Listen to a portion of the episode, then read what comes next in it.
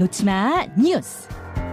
놓치마 뉴스 강승희 씨 어서 오세요. 안녕하세요. 예, 오늘 온라인상의 뜨거운 뉴스 뭐가 있나요? 사형 위기에 처한 한국인 마약 운반책들. 사형 위기에 처한 그 지난 8월 4일에 중국에서 붙잡힌 한국인 마약상이 사형 당하는 일은 있었거든요. 네. 또 중국 얘기인가요? 이번에는 베트남입니다. 베트남. 네. 베트남도 마약 관련 범죄를 굉장히 엄격하게 처벌하는 나라고요. 사형도 실제로 집행하는 국가입니다. 어.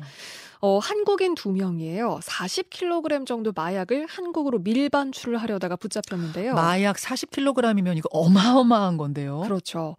베트남에서 이 사람이 건축용 석재를 한국으로 수출하는 회사를 운영을 하고 있거든요. 예. 그런데 2020년입니다. 한 중국, 중국인한테 어떤 제의를 받았어요. 음. 그러니까 2억 정도를 줄 테니까 마약을 운반해달라 이런 제의였고요. 운반비가 운반비만 2억. 네, 그러니까 예. 이게 여러 차례 나눠져서 받은 건데 총 2억 정도였고요. 전 교도소 동료까지 그래서 끌어들였습니다. 음. 이 사람도 한국인이고요. 네. 그래서 40kg 정도 마약을 이 건축 자재 화강암에 숨겨서 한국으로 밀반출을 하려고 했는데 아. 이 항구로 옮기는 과정에서 적발이 됐습니다. 예. 그러니까 베트남 공안이 이 마약 실은 차를 수색을 하면서 범행이 드러났고요. 음흠. 그래서 베트남 호찌민 인민법원에서 마약 운반 불법 거래로 한국인 2명을 포함 해서 총 18명이 재판을 받고 있습니다. 네, 그런데 여기서 베트남 검찰이 사형을 구형을 했거든요. 그렇군요. 네, 한국인들은 이거 마약인 줄 모르고 전달했다 이렇게 주장을 했지만 어, 베트남은 이 마약 범죄 관련해서는 외국인도 예외가 없습니다. 음. 그러니까 무관용 원칙을 적용을 하기 때문에 이 18명 모두 사형 선고를 받을 가능성이 크다 이런 관측이 나오고 있습니다. 지금 보여드리고 있는 저 사진, 저 네. 사진이 지금 재판 과정이에요. 네, 아, 그렇습니다. 저 18명 중에 지금 한국인이 있는 겁니까? 네. 아, 그렇군요. 중국은 사형을 하면 오늘 사형했다 이렇게 알, 알리는데 네. 베트남은 그렇게 안 한다는 거죠. 베트남은 네 이거는 이제 국가 기밀로 분류를 해서 네. 구체적인 통계까지는 뭐 언제 했다 이렇게 또 언급을 하진 않고 있습니다. 음, 마약을 운반만 해도 사형이다. 이거 우리나라 처벌에 비하면 굉장히 높은 건데 네. 중국이나 베트남은 이렇게 무섭게 다스리고 있습니다. 아, 다음 소식 가죠. 강남 초등학생 성폭행 예고글.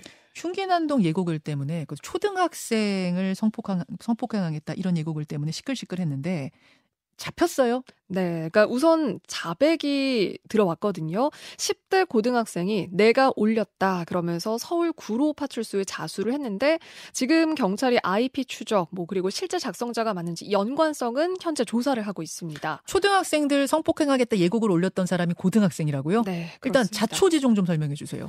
글이 올라온 게 바로 어제예요. 어제 오후 1시 반이었고요. 여초딩 강간 예고 이 제목으로 일시 8월 15일 장소 강남역 인근 초등학교 음. 대상은 8살에서 13살 사이 여아. 무슨 공지같이 띄었네요. 네. 일시 땡땡, 장소 땡땡, 대상 땡땡. 네. 참. 구체적으로 시간, 장소, 대상을 이렇게 특정해서 올렸고요. 그래서 경찰이 강남의 모든 초등학교마다 경찰관 배치했고요. 난리 났었겠네요. 네. 계약한 학교 많거든요. 그렇죠. 네. 순찰 강화하고 이렇게 작성자를 추적을 했는데 어 그런 그런 과정에서 이 고등학생이 자백을 한 거거든요. 음. 아무래도 이 일대 학부모들이 공포에 떨수 밖에 없었던 거고요. 온라인상에서도 할 장난이 있고 안 음. 되는 장난이 있다. 이거는 행정력 낭비였고요. 그리고 자수했다고 절대 봐주지 마라. 뭐 공분이 쏟아지고 있습니다. 지금 이 고등학생은 장난으로 그랬다 그러고 있는 거예요. 지금 뭐 조사 과정에서는 그런 걸로 확인이 되고 있습니다. 철이 없어도 너무 없네요. 이게 좀 장난칠 일입니까? 그것도 고등학생 정도 된 학생이 네. 아 이거는 뭐 엄벌에 처할 수밖에 없는 지금 상황이잖아요. 네. 예고를 이런 거 올리면 말이죠. 요즘 특히 더 그렇죠. 예, 참 기가 막힙니다. 하나 더 보죠. 한 삼수생이 벌인 변비약 묻지마 테러. 이번에 또 삼수생입니까? 네. 무슨 일이에요? 사건이 작년 8월 30일입니다. 어, 서울의 한 학원 독서실에서 벌어진 일이고요. 한 삼수생이 이 수능을 준비하던 재수생이 잠깐 자리를 비운 사이에 음. 이 재수생이 마시던 500ml 페트병 커피에다가 자기가 갖고 있던 변비약 두 알을 넣었습니다. 왜요? 장난 삼아서 그랬다. 또 장난이에요? 또 네. 장난? 그렇습니다. 그래서 이 사실을 모르고 재수생은 커피를 마셨고요. 설사 증상 장염에 걸렸거든요. 음. 그런데 둘이 같은 학원에 다니기는 했지만 서로 모르는 사이였어요. 음. 그러니까 피해자는 그 이후에 그러니까 누군가의 이유 없는 이 장난, 묻지마 범행인 걸 알게 됐습니다. 가해자가 자백을 했거든요. 네. 재수생은 아무래도 정신적인 충격으로 결국 수능에 실패를 했습니다. 어. 그러니까 경찰 조사가 진행이 됐을 거잖아요. 네, 네. 그러니까 아무래도 이것 때문에 정신적으로 힘든 시간을 또 겪을 수밖에 없었을 거고. 그리고 당연하죠. 왜냐하면 누군지를 알면 모르는데 지금 누가 나한테 이런 걸로 이런 테러를 벌였지라고 네. 생각하면은 이게 공부 집중 안 돼요. 그렇죠. 그리고 수능이 3개월도 안 남았었잖아요. 네. 그러니까 이, 시, 이 사건에다가 시간을 또 할애를 할 수밖에 없었던 음. 거고 그래서 당시에 2차 가해도 두렵다. 더는 정신적, 시간적 피해를 당하고 싶지 않고 강력한 처벌 원한다. 이런 진술서를 내기도 했었거든요. 음.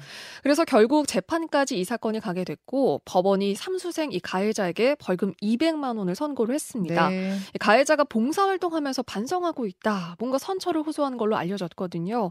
근데 온라인상에서는 좀 공분이 거셉니다. 네. 그러니까 누군가의 인생을 망쳐놓고 선처는 무슨 선처냐. 음. 비슷한 범행을 막기 위해서 더 중한 처벌이 필요하다. 이런 목소리 나옵니다. 정말 철 좀 듭시다. 놓치마 뉴스 수고하셨습니다. 고맙습니다. 김현정의 뉴스쇼는 시청자 여러분의 참여를 기다립니다. 구독과 좋아요, 댓글 잊지 않으셨죠? 알림 설정을 해두시면 평일 아침 7시 20분 실시간 라이브도 참여하실 수 있습니다.